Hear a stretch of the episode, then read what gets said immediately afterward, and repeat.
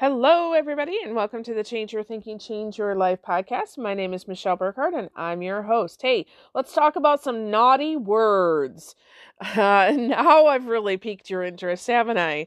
Um, well, you know, bad words, uh, they're just words that are given a particular energy in our society right? Uh, I'm not going to give you a list of bad words. Uh, you can come up with them. Um, and quite frankly, depending on your experience and uh, your conditioning and your culture and society, uh, you know, your bad words might be a different list than if I were to list them, right? Uh, I personally believe there's no bad words. Um, there's just a, a different result with words, right? So I try to be very mindful of my audience. Um, if I'm talking about something that I know, like for example, if I know I'm going, to be talking with a bunch of scientists and they're very steeply, um, you know, believing in in science and and maybe not spiritual things, I'm going to adjust my language, right? Because that um, group of people who have those beliefs have a different understanding of words, right? Uh, I will even adjust this as I get to know my clients and I realize that they have certain words uh, or ways of kind of seeing the world, right? So if, if someone is a very visual person, they're going to use language that talk about seeing, vision, that kind of thing, right? But they might be auditory, and so they might use auditory words like hear. Um, or they could be kinesthetic and they, they talk about moving and flowing, right? And so I'm I'm keen on their words to know this is how they see the world and I will adjust my language to use those words. Now, I'm not manipulating because this is highly ethical on my part. I want to create a sense of rapport so that their brains will calm down a little bit so that they can come up with their their problems and their solutions and come to more awareness. So it's it's in in high service to the other person. But what about bad words, right? Where what is the place of uh, bad words? I remember one time um, uh, Dan Hodgins, who was uh, just a, a, a, really phenomenal leader in the early childhood space. He has since passed on this year. One of the things that he uh, always talked about in terms of bullying uh, in preschool uh, you know, we know that bullying is is really a, a, matter of communication. That the bully hasn't learned to listen, and the the child being bullied uh, hasn't learned to speak up. And usually, they find each other, and you have a recipe for disaster, right? So I remember him telling this one example uh, in the classroom where uh, this bully um, called another child a butthead, right? and uh, he, so he went through and he he shared this story. He said, "Okay, you know, so and so, do you want to be called a butthead?" And the kid was like, "No, I don't." And he's he looked at the the bully. He said, "You know, you called him a butthead. Why did you call him a butthead?" And he went on and on and on. He probably said the word butthead uh, fifty times, and I don't think a lot of people caught on. But yes, he was talking about this idea of bullying but really, by using that word, what he was trying to teach people was there's not the energy that you think there is in that word, right? You think that word is a quote unquote bad word, it has a negative connotation, and these children are using words because they think it's a bad word. And so, what he did by saying it 50 times, not just for our illustration, but also with the children, is he took out the negative energy from that word. So, words are very important and they, they um, have an energy, right? Uh, words create. Um, we can give them more energy by using them all the time or we can actively ignore or limit them, right? So, you know, not it it's kind of like we don't want to uh just completely get rid of them, but we want to put them in their place. Okay? So, let me just share with you what I think four of the most dangerous words are in our vocabulary. Okay? Four of the most dangerous words. I would highly recommend that you go through and you write these down, maybe even on a post it note, and try to kind of key in on how many times you use these words in a, in a regular day. Okay? So the four most dangerous words are ought, like ought to, I ought to do this, should, must, and have to. I ought to do this, I should do this, I must do this, I have to do this. Those are the most dangerous words in our vocabulary. And the reason why is because with each one of those, the underlying connotation is one of uh, a victim mentality. I'm being ho- taken hostage, right? I don't really have freedom to choose here.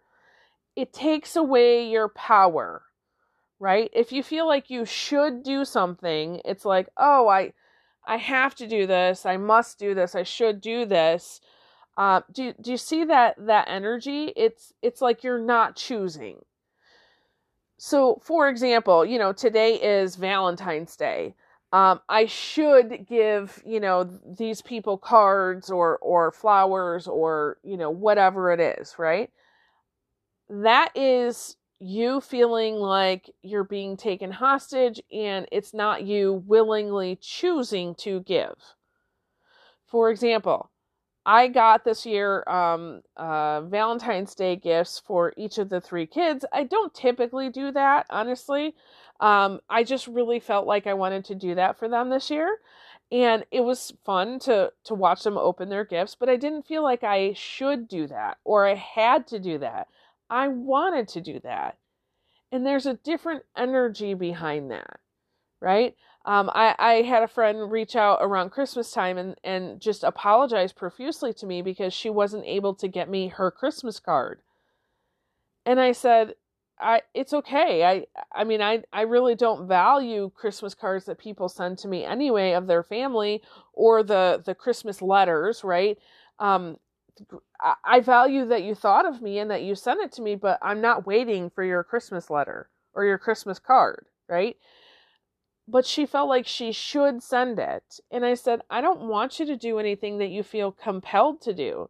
I said, hey, it's um it's it's you know, a few months later, but if you want to send me a card, I'd take it, right? uh, a random day in March, I'll take your Christmas card if if it really makes you feel good and you want to do that. Absolutely, but don't ever feel like you should do something like that. Okay? You don't have to do anything. Okay? Think about it this way. You know, we've talked about it before. You don't have to go to the gym. You don't have to work out. You don't have to focus on your health. You don't have to um, uh, rescue your kids, right?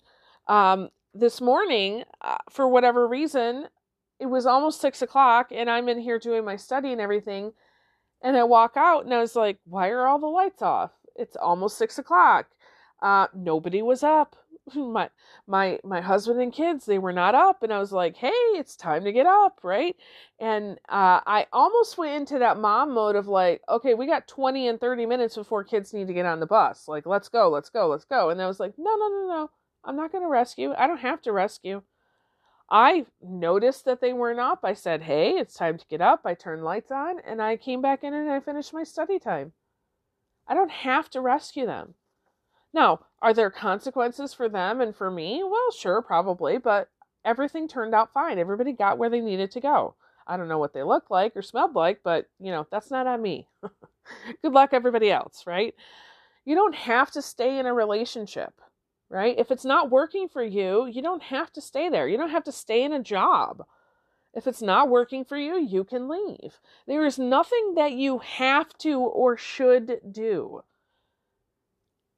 So, really key in on these four words that show up and ask yourself okay, where did I come up with this thought or belief that I have to do this?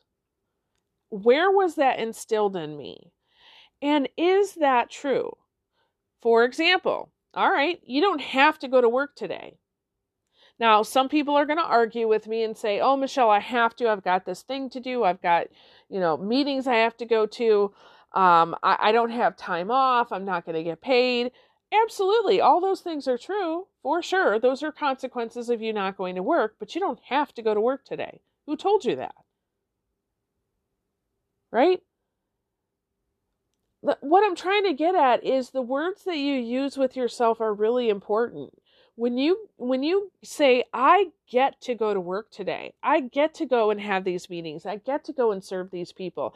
I get to go and be compensated for my value that i bring to the table. That's a very different energy than i have to. Okay? I get to means guess what? You chose this job. You did. You chose this job you know when i the one thing that that ticks me off um, that i'm kind of working through i understand but i'm i'm i'm working through it on my own is in education when teachers are complaining about the the pay and the hours. And i want to say but you chose this job. You chose that particular contract. You cannot sign a contract and and then complain about what's in the contract. If you don't like it change it. Go to a different job. Find another contract you have choices. You are not a victim or hostage. You have choice. Okay?